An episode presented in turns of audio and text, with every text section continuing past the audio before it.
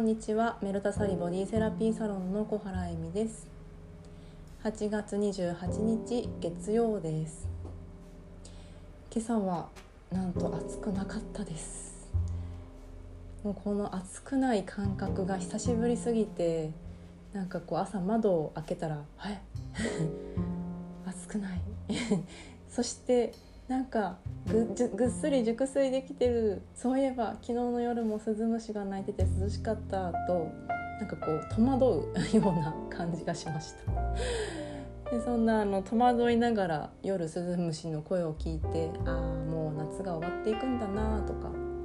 明日は涼しいのかなとかなんかこう久しぶりななんかこう体が少しリラックスするような感覚を感じておりましたね。今日は朝6時からオンラインでメンテナンスヨガクラスなまってしまいました。メンテナンスヨガクラスというのを行いました。でこれは30分でこう1日がすごくこう軽やかでやるぞみたいな頑張ってるんじゃないんだけどすくっと立つような感じで気力が充実するようなレッスンをしています。でこれ朝6時からなんですよ。早いですよね あの私朝すごい苦手なタイプでですねもともとはあの本当にヨガをしてる人って朝早起きさんだったりするんですけどなんせ私はあのヨガっぽくないヨガインストラクターなのでヨガに入ってもすごい夜型生活をしていたっていうことが始めたばかりとか始める前にはありました。でだんだんだんだんでもあのちょっとあのなんていうかねあの悔しいことにっていうか残念ながらというか、まあ、いいことなんですけどこう体が調子がこう巡りよくなってですね元気になってくると朝早く起きれちゃうんですよね。これがあのまあ最初は、まあ、朝早く起きれるなみたいな感じだったんですけどだんだんだんだんそのその体のまま何十年もヨガをし続けてリフレッシュをし続けてるので気がつけばすっかり朝早い人で夜早く寝る人みたいになっておりますが、まあ、そんな感じで朝早く起きてで6時にレッスンをして30分で終わりでその後今日は思いがけずトリートメントの方がキャンセルになりましたので自分の時間ができたんですね。っていう感じですね あの健康をいただいたのであの具合が悪いとかではないので心配もないですしあのすごくなんかこうポカッと空いた時間って結構私は好きでですねで朝ヨガをしてでちょっとこう家事をして家を整えたりしてからこう本日記のようなこうノートを開いてでそこに書くということをしてました。でこれあのまあヨガとかだと書く瞑想とかジャーナリングとか西洋では言われたりしてるみたいなんですけど、まあ、昔ながらの日記ですよね。で私は日記をまめにつけられる性格ではないのでなんかこう考え事をまとめたい時とか「ああこれはなんかこう書き留めておきたい」とかそういう気が付いたこととか自分の頭の中で考えてることをこう出して整理したい時とかそういう時にこのちょっと素敵なあのノートを開くんです。えっ、ー、とルなんだっけルイルイルヒちょっとなんかルヒトルヒトルイヒトちょっと読めないな。ドイツのルイヒトトゥルムでしたっけ？ちょっとすごい読み方多分間違ってると思うんですけど。L から始まる長長いスペル。LEUCHTTURM1917 っていうなんかちょっとカラフルなあの表紙というかあの厚ぼったいその表紙背表紙にこう挟まれたノートを使っています。でこれなんか特別なノートっていう感じで可愛いのでこう書く時になんかちょっとこうなんでしょうねその辺の紙に書くよりメモ帳に書くよりもなんかこう気持ちが楽しい気持ちになるんですよね。そうするとこう書くこともなんか少し変わってくる気がします。そんな感じで今日はこの書くことをしていてですね。であの前からちょっと考えてはいたんですけどあの、ま、ちょっと一つチャレンジというかまあ、試しにというかあのやってみようかなと思っていることをちょっとやってみようかな。と思います。それは題して「ゆるトーク仕事と私の間」ということでいつもお話ししている健康情報とか美容情報とか皆さんの毎日がより元気で楽で気持ちがすっきりしてなんかこうこう仕事が進むとかなんか人とのやり取りが楽しくなるとかそういう自分のパフォーマンス力っていうんですかね日々の暮らしをフィットさせるようなその体メンテナンスというのをお話ししていますがこの、えー、仕事と私の間では私事な私の日々考えていることをお話しさせてもらおうかなと思います。でその、まあ、この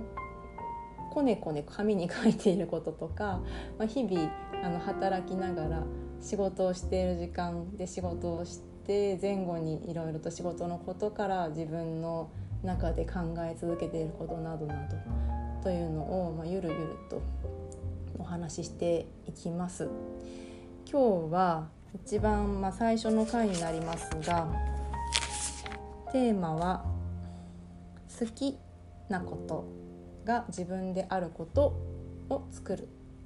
というお話をしたいと思います。でこれあの今日は申し訳ないですけど健康と美容のお話は ありませんのであのそういうのを求めてた方は是非他の回で聞いていただければと思います。また次回この残暑のあの体のケアそういうのをお話ししようと思いますので是非お楽しみに。ということで今日は、えー、私のサロンがおかげさまで実は9周年になりましてその当時9年前にオープンした時のことをいろいろと思い出してあの考えていました。でそのさまざまな方々の顔が浮かんで来てくださった方教えてくださった先生支えてくれた家族友人。で多くの友人が私のサロンにあの応援というかですね来てくれたのもすごく思い出されてでその皆さんが今元気なのかなとか今も来続けてくださってる方のもう奇跡のようなありがたさとか、そういうことをしみじみ考えていたわけなんですが、ま、このサロンをやるにあたってもちろん最初はものすごいやる気で 好きな仕事でもうこの生涯人生をこれでなんか自分の足で立っていくで自分の足で立って人の役に立っていくぞって、まあ、すごくこう強く思ってたわけなんですよね。バリ島のニュピっていうこう新月でこう真っ暗に電気が全部消される夜があるんですけどその夜にそういうことを一人でこうバリ島でポツンと勉強していた時にものすごく強く思って であのセラピストって人を要は癒す役割ですよね。でそんな、まあ、マッサージセラピストっていうあのアメリカでは呼ばれる仕事の種類なんですけどそれにしてもあのセラピストってつく仕事に自分がなれるのかなとかそんなこと名乗れるのかな名乗りたくないななんかこうマッサージをするすることを楽しい人みたいな風にこう役割変えてもらえないかなとか いろいろこう思ってたりもしたんですけど、まあ、あの気づけばもう9年もセラピストなる職業を名乗ってしまっているわけです。でその中で、まあ、自分が人に対して何かをなんかこうできるのかとかいろんな葛藤をやっぱり考えてきました。でその、まあ、自分の中でやってるうちにやっぱ9年もやっているとだんだんだんだん、まあ、そのなかなかそのお店の運営がうまくいかなくてで全然手元に自分のお小遣いもない中でやってる状況も何年もあってもうなんかあんま楽しくないなとか自分の好きなものぐらい買いたいなとか なんか家族母を旅行に動けるうちに連れて行きたいなとか、まあ、なんかそういう悶々とした時間もあったわけなんですよね。でその自分のやりたいこととか好きなことがもうなんかあんま好きじゃないかもみたいに思った時もやっぱりあってでもなんかすごい好きなマッサージという仕事がありながらお店の運営でそれが楽しくないと感じるのはなんだかとっても悔しくてですね。私とてもあの天の弱で負けず嫌いなのでそんなことで自分が好きなマッサージができなくなるなんてなんかすごい敗北みたいで悔しいじゃないかって 思ってですね、まあ、あのいろんなといろんなやり方を考えてきたんですけど結局この自宅で今一人でやってるって形にあの今の時点ではなってるんですよね。で9周年を迎えるにあたって今日やっぱりサロンがメルタサリという場所が一番好きだなって思えるようになってる自分がいるんですよ。この自分の好きなことってあの好きなことやったからって楽しいだけじゃないっていう歌詞が夜遊びさんの歌にあるんですけど本当にそうでなんかこう好きなことだからこそ好きじゃなくなった時にすごく苦しいとかそういうこともありますしもちろん好きな仕事をできてるだけ幸せだとは思うんですがそのいろんな葛藤がどんな仕事でもありますよね。でその中で、まあ、見つけたその好きということが自分であることを作るということに関して今日はお話ししてみたいと思います。今日はもうゆるゆるとゆるトークでございます。聞き流していただければ幸いです。ではゆるまる時間スタートします。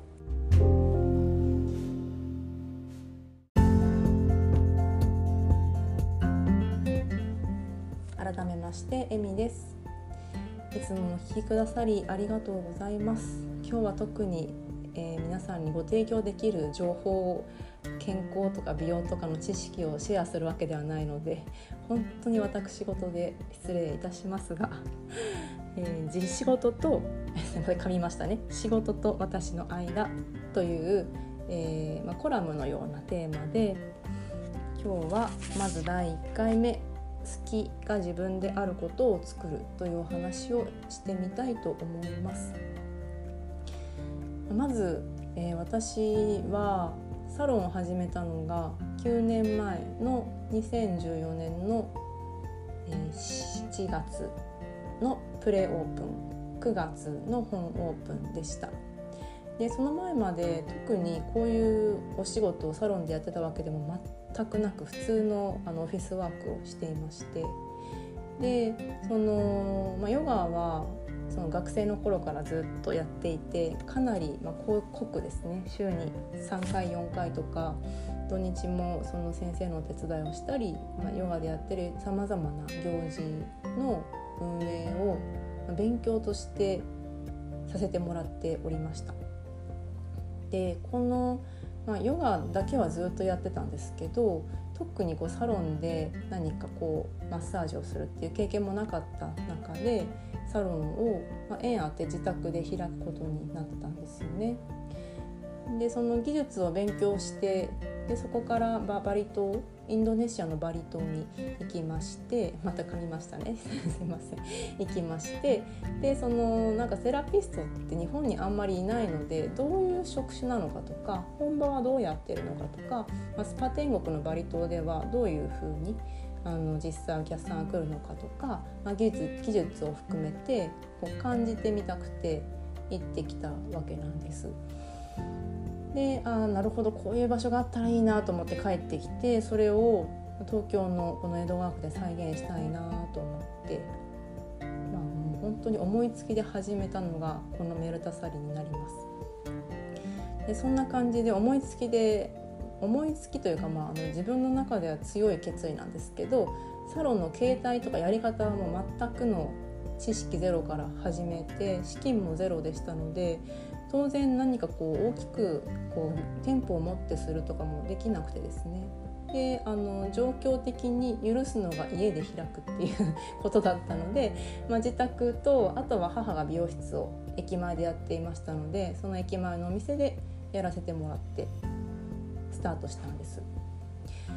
で、まあ、あのきっかけとかはまあ他の回で話してるのでちょっと割愛しますけども、まあ、そのそれまで私は子どもの頃から特にやりたいことっていうのがよく分からなかったんですよね。で将来の夢とか書くところもなんかよくわか分からないのでうんじゃあ母の職業を変えとくかとか。なんか自分が何が好きで何がやりたくてどこに進んでるのかみたいなものを子どもの頃ってよく聞かれるじゃないですか。その度に全くわからないっていう感じでした。好きな色さえわからなかったんです であのでもすごく子供のちっちゃい頃から人がすごく好きでで人にこうくっついていっちゃうような子だったのでなんかこう人にこう接せれる仕事はしたいなとなんとなく漠然とは思っていて、アルバイトも全て接客業で食べることが好きなので飲食業が多かったですね。でまあホテル銀座のホテルで働いたりとか高級中華料理屋さんで働いたりとかしてなんか高級で美味しいものが食べれそうなバイト先で その人との接客業っていうのを始めたのが始まりでした。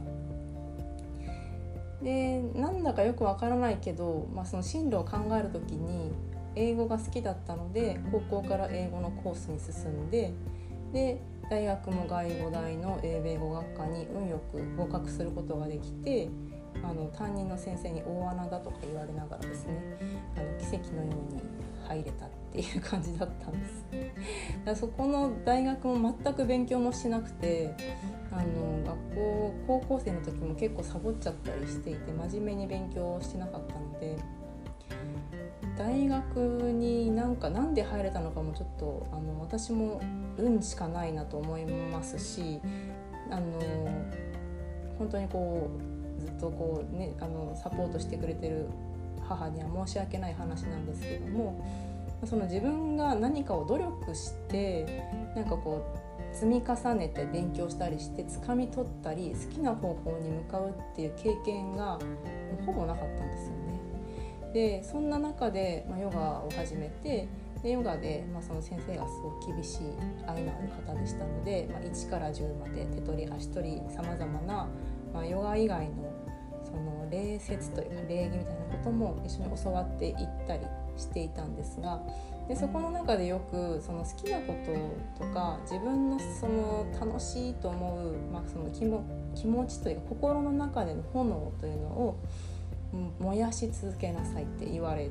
たんです。でそう言われても好きなこともないしなみたいな感じだったんですけどまああの人というのは体が整うと余力ができてでエネルギーも余っちゃうのでなんかこう好奇心が高まってやりたいことをちょこちょこやってみたりできるものなんですよね。であの大学生の時にヨガを始めて元気が余ったのでいろいろとこう留学生との交流とかですね海外に行ってみてなんかこう日本語教師という仕事にあの出会って日本語教師の勉強をしたりしてですね日本語教師として海外で勉強したいなんて思ってた時もありましたでその大学の3年間はその勉強に全力投球をしておそらくそれも日本語教師の勉強が人生で初めての好きなことに邁進した期間かもしれませんね。でその、まあ、大学がすごく面白かったので自分で勉強しないと卒業できない日本にはあまりないタイプの大学でいろいろとこうチャレンジをして自分なりの道というか自分なりのカリキュラムを選んでちゃんと勉強してで履修して、えーと、習得じゃなくて何て言うんでしたっけ単位を取るということをしないと卒業できない類の学校だったんですよ。それがまあある意味私にとってはすごく良くてですねまあ、そのいろんな科目がある中で自分が興味があるものとか、まあ、これは身になりそうかなっていうものを履修してで学んでそれをコンプリートしていくっていうことが自分の中で初めて一人でやった経験が大学生でした。で、まあ、そんな感じでそこから時は経ちオフィスワークを経験してで自分なりにその日本語教師の夢はちょっと叶えられなかったんですけどなんかこう自分で楽しいと思える仕事がしたいなっていうのをずっと20代で探し続けてでそのオフィスワークでいつも何かとても優秀な方のアシスタント的な仕事をしていたのでなんかその何か人をこう元気にしたりとか、まあ、こういう忙しい方々上司は皆さん女性でしたのでこういう方々に何かこうできることもあったらいいかもななんてぼんやり思った、まあ、記憶があります。で友人たちは具合が悪くなっていくので、まあ、その友人たちも元気にできたらなんてことも考えていて決定打が母が調子が悪くなったのでアイルベーダを学び今の仕事になり家でサロンを開いたという経緯です。でサロンを開いた当時はやっぱり、まあ、あのこれできっと私はなんかいろんなことをつかめるに違いないやる気満々だったんですよね。で自分の仕事をあのしていれば好きなことをしていればすごく成長できるよっていうことをヨガの先生にも耳耳にタコができるくらい聞いていましたので自分の転職を見つけたと思ってたんです。でまああのでもサロンの運営経営っていうのが全く分からなかったので、まあ、それでもお家でやってたのでその経営をあえて学ばずに私は施術者としてだけやっていこうと思ってとにかくたくさん勉強してより良いマッサージとかより良いサービスに注力したのがもうこのほぼほぼ8年ぐらい になります。で、まあ、そのやっとちょっとこう皆さんにこれがこれがこううちのサービスですって言えるマッサージの体化をヨガっていう3本柱で今自分の体をすっきりさせたり疲れを取ったりして自分で自分の毎日をこうフィットさせていくデザインしていくように作っていくためのボディセラピーというのがやっとできたんですね。でやっとできてですねなんかこうその過程ではやっぱりこう常にお客様がどこか痛いのに解決できなかったりマッサージでほぐすだけだとやっぱりすぐ筋肉がないので痛みが出てしまったりなんか体と顔はすっきりしてきたあ体体の、えーと、ほぐされたリラックスとヨガの筋肉がつくことで体が元気になったけど顔だけ老けるんですけど とかあのどんどん肌があなんかこう腫れてきたとかそういうご要望があっていつも何らかの課題をお客様がくださってそこにどうやったらどうやったらそれを解決できるのかって思ってですねこうボーボーボーとこう炎を燃やしながら朝も夜も寝る前も布団でもなんかずっとその好奇心と課題ですよねなんなんどうしたらこれを解決できるのっていう、まあ、課題に対する不安もあってたくさん勉強していました。でそんな感じで勉強をしてきてある日なんかふとなんかこうあまりにも、まあ、その経営的なことを無視しすぎてですね全てのお金を勉強に使ってしまったために お小遣いがない生活が何年も続いた挙句にちょっと苦しくなってきたんです。いやなんか服もたまには買いたいしさ下着だって買い替えたいしさ行きたい時に出かけたいしそもそも友達に会うお金くらい稼ぎたいみたいな ぐらいもう本当に学生以下ぐらいの生活をこの数年してきましたのでお客様の満足度が上がっていくことでものすごい嬉しいんですけどやっぱ自分の生活がなんかこう満たされないことは、まあ、プライベートもやっぱ大事なんですよね美術館行けないなとか 旅行行けないなとか、まあ、今も全てが叶ったわけじゃないんですけどそういうのは重なってなんか面白くないなって思った時があったんですよ。でそのなんか自分が好きな仕事なのに面白くないなって感じてることもものすごい悔しくてでその、まあ、でも私すごくこう天の弱で自分の考えたことの結果で何か研究して発見してやっていきたいと思っているタイプなのでなんかこう人のアドバイスもちゃんと聞き入れてなかったんですよね。でなんかそんな感じでですねなんか好きとか楽しいとかっていうよりもとにかくなんかこうあまりに生活生活はできてるんですけどあまりに自分の自由なお金がないことで苦しくなってなんかこうもう働きに出ようかなとか このお仕事は稼げないのかなとかなんか自分で立っていきなければ社会貢献できてないなとかなんかいろいろとつまらなくなってきちゃったんです。でそこからちゃんと真面目に経営の勉強もしようかなと思ったんですけど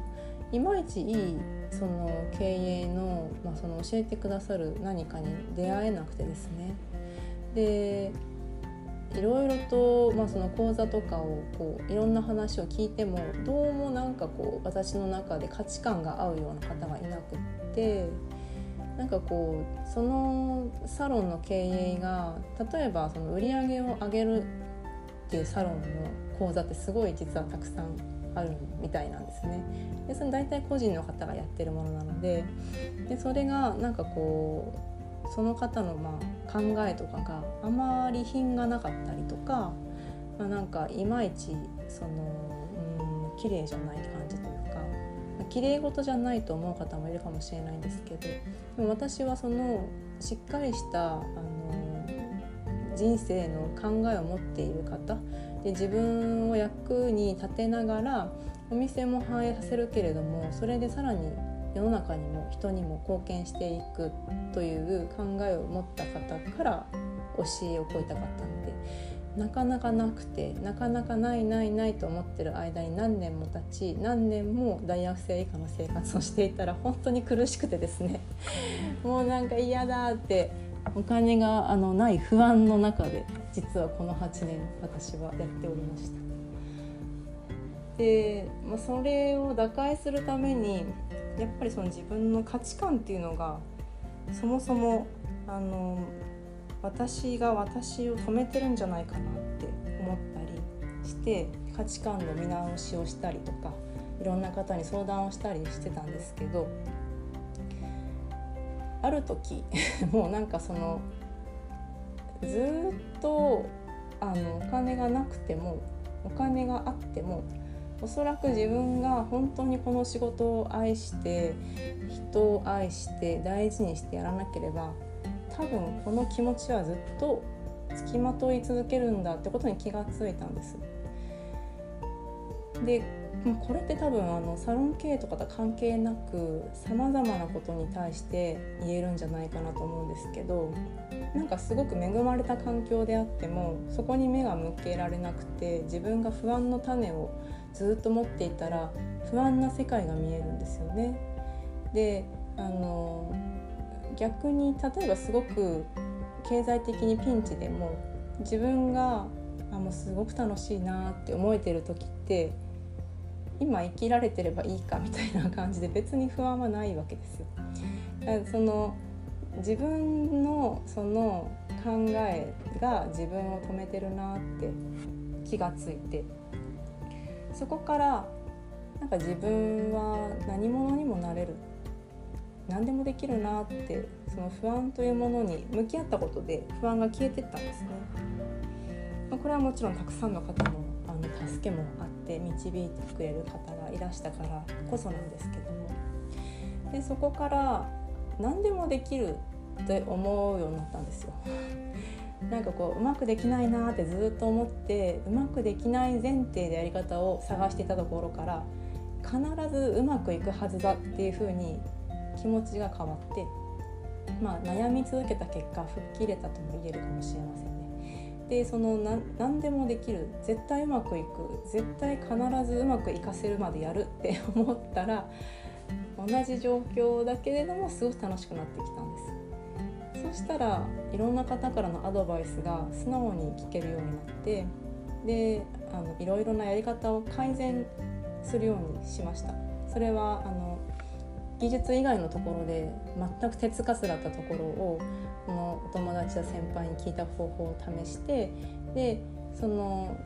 私の中で取り入れる方法としてはやっぱり必ずそれが自分の中の価値観に合っていて相手の困りごとを助けたり人の役に立つか。でそこであの自分の利益がどうこうっていうことはもちろん大事なんですけど利益がどうこうが一番大事と思ってる人の考えはすいませんが聞いても 捨てさせていただきました。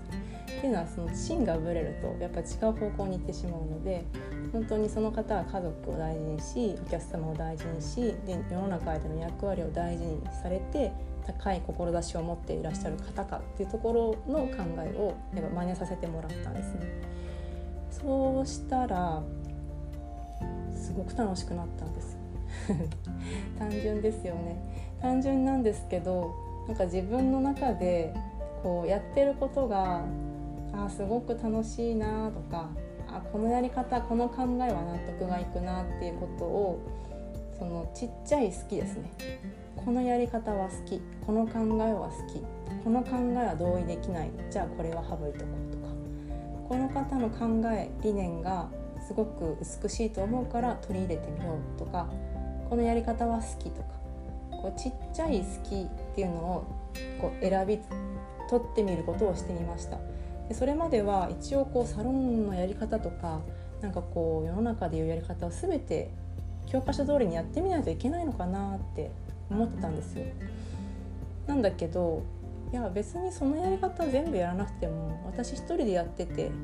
誰にもその従業員さんがいなければ自由にやってみて私が一番好きで楽しいお店を作ろうと9年目にして思ってたんですよね。でそのあの自分の好きを優先するってなんかちょっと勇気がいったんですよねそれまではお客様のためにこういうふうに世の中でいいと言われているやり方をやった方がいいのかなとか家族のためになんかこうもっと私のやり方より効率がいいと言われることをやった方がいいのかなとか思ってたところがあって納得してないのにやってたんですけど好きで納得いく方法のみを採用してあとは全部ごっそり捨てました。でやらないことを当然決めていくことになるのでやらないこととか自分が賛成しないことはごっそりと 断捨離をしました。で本当に好きなことだけをやるということをやってったんです。例えばこのポッドキャストもこの話すことっていうのは私は結構やってみたら意外と好きででこのまあ話すってこう知識をシェアするとかっていうのももちろんやりやすいですし役に立ってるかなと思うんですけど話すことで自分の中からいろんな考えがまとまって出てきてで聞いてくださる方がどういうふうにあの受け取りやすいかなとか考えながらお話をするっていうのはすごく実は楽しいんですよね。で私は結構このポッドキャストが好きででポッドキャストとか、まあ、他の SNS の媒体も、まあ、インスタグラムとかえー、ホームページのブログとか自分が好きだなと思う方法を取るようにしたんです。でその結果その最初すごく面倒くさいなと思っていたそういう発信とかさまざ、まな運営の事務作業がだんだんだんだん楽しくなってきてで慣れてきたこともあって最近はいろいろな発信こういうポッドキャストも SNS のインスタグラムもブログを書くことも、まあ、時間がちょっとなかなか取れなくて書けないことはちょっとあるというのは申し訳ないんですけど楽しくやれるようになってきたんですよね。でこのやれ楽しくやれる好きであるっていうことってやっぱり侮れないなってつくづく思ってよく私レッスンであのヨガをやってる時にこう苦行のトレーニングじゃなくてこう心地よさを楽しんでくださいって言ってるんですよ言ってる割に 自分は結構苦行を選んでて楽しくないことをやんなきゃいけないと思ってこうやってたことがたくさんあったなと思ったんですね。なんですけど42歳になると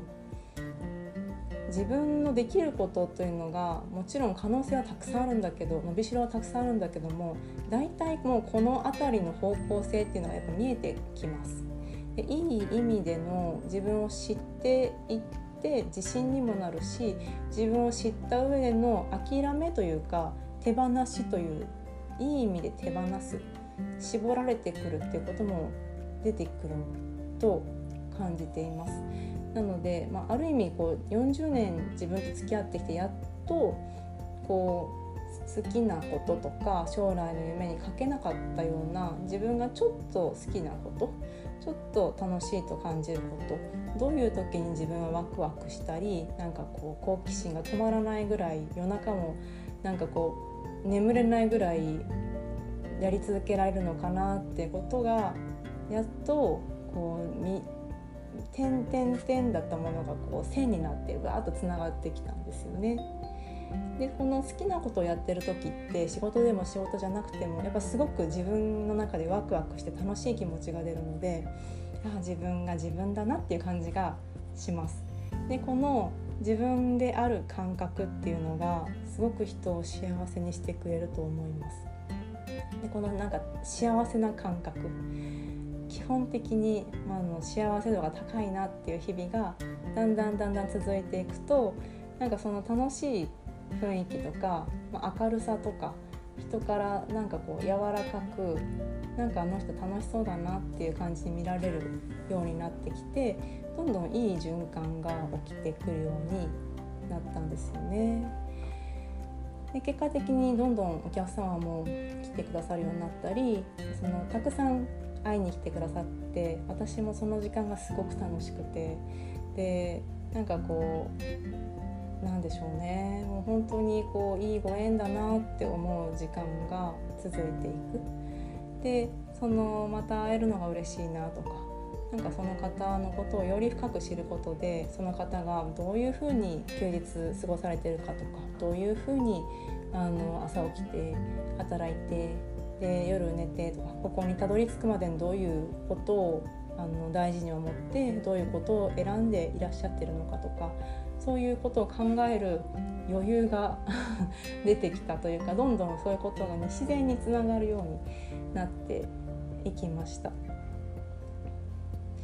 でまあそういうことを今こうお話ししていて客観的にやっぱこう聞いてみると、まあ、当たり前ですよねあの余裕がない人よりも元気で楽しそうででいろんな周りの人のことを想像していることを楽しんでる人の方が当たり前ですけど人が寄ってくるわけですよ。で結果的結果的かよみかみです結果的に 今9周年を迎えるにあたってそういうサロンになっていてこのメロタサリというサロンがあ今今日一番好きだなと思えるんですね。この場所がやっぱり自分の中でのこういう考察を経て人のために荒れる場所でありたいですし私も皆様の生活をもっともっとよく考えてどうしたら私に何かできるのかっていうことをあのもっと分かりやすく提供していけたらなと思っております。でこの体に関しても自分に関してもやっぱり好きだなと思うこととかちょっとこう自分でこうやらなきゃやらなきゃとかこれが正しいんじゃないかこれをやんなきゃダメなんじゃないかっていうところからちょっとだけ甘やかしてみる。で甘やかすっていい意味での甘やかしでそうするとすごくこうスペースができるというか余裕ができますよね。なんか力を抜いてみるで抜いてみると少しこう緩むリラックスする解放されてなんか自分の中で自分の時間とか自分自身とか自分の体をまあ、あのちょっとこう本質的に言うと愛するっていうことができるようになるんじゃないかなと思います。でそんな自分の体も自分自身も自分の暮らしもなんか大事だ大事にしている好きとかその愛しているその延長には幸福度が高い毎日が積み重なっていくのではないかなと思います。まあ、ただそれもでもやっぱ悩んだ時間が長ければ長いほどうまくいかない時間が長ければ長いほどすごく多くを学べてその学びがあるから楽しいことがよりなんかこう味わいのあるいろいろなこう人の観点とかいろんなこう人がよくもう誰しもが持つさまざまな感情というのもこう懐にしっかりと知った上で楽しいと言えるのでやっぱ苦しんでる時間や悩みも全然無駄ではないんですけどもそれでもやっぱり好きっていうこととか楽しさっていうのは改めて無限の可能性を広げてくれるぐらいすごく幸せにつながると感じます。皆様はどうでしょうか？毎日の中で好きとか楽しいなっていう時間ってどれくらいありますかね？でこれもあのなきゃいけないわけでもないですしあ今あんまり少ないなっていう日もたくさんあっていいと思います。だけれどももしかしたらもっと時間をちょっと取って好きなことをちょっとだけやってみる。ちょっとだけ気になることをやってみるっていうこともとってもあの大事なのかもしれません。でそれによって毎日の何か方向性とか出来事とか考えとか展開が自然にちょっとずつちょっとずつ風向きが変わってくることもよくあるのかなと思いますのでなんかこう体を変えていく時に目標を高く掲げてそこに行きたいって思うっていうのもすごくいいんですけどその後に大体やる気がない時とかつまんない時っていうのは訪れるんですよ。でその時にいかに自分に素直に正直にそのやりたくなかったりつまんない自分を知ってるかでそこで諦めないでそのまま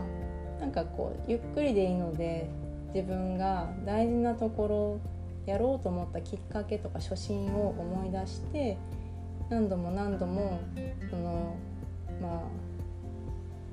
あニッチもサッチもいかない状態を進んでいくか。っていうところかな。それが幸せとか楽しさにつながるんではないかな。と思います。まあ、もし皆さんの中で何か気づかれたこととかあの、ね、あの私もそうだってことがあったら是非お気軽にご感想やメッセージまたお店に来ていただいた時になんかそんなお話も聞かせていただけると嬉しいです。ということで今日は長くなりましたが「好きが自分であることを作る」という新しいゆるトーク「仕事と私の間」をお届けしました最後までお聴きくださりありがとうございました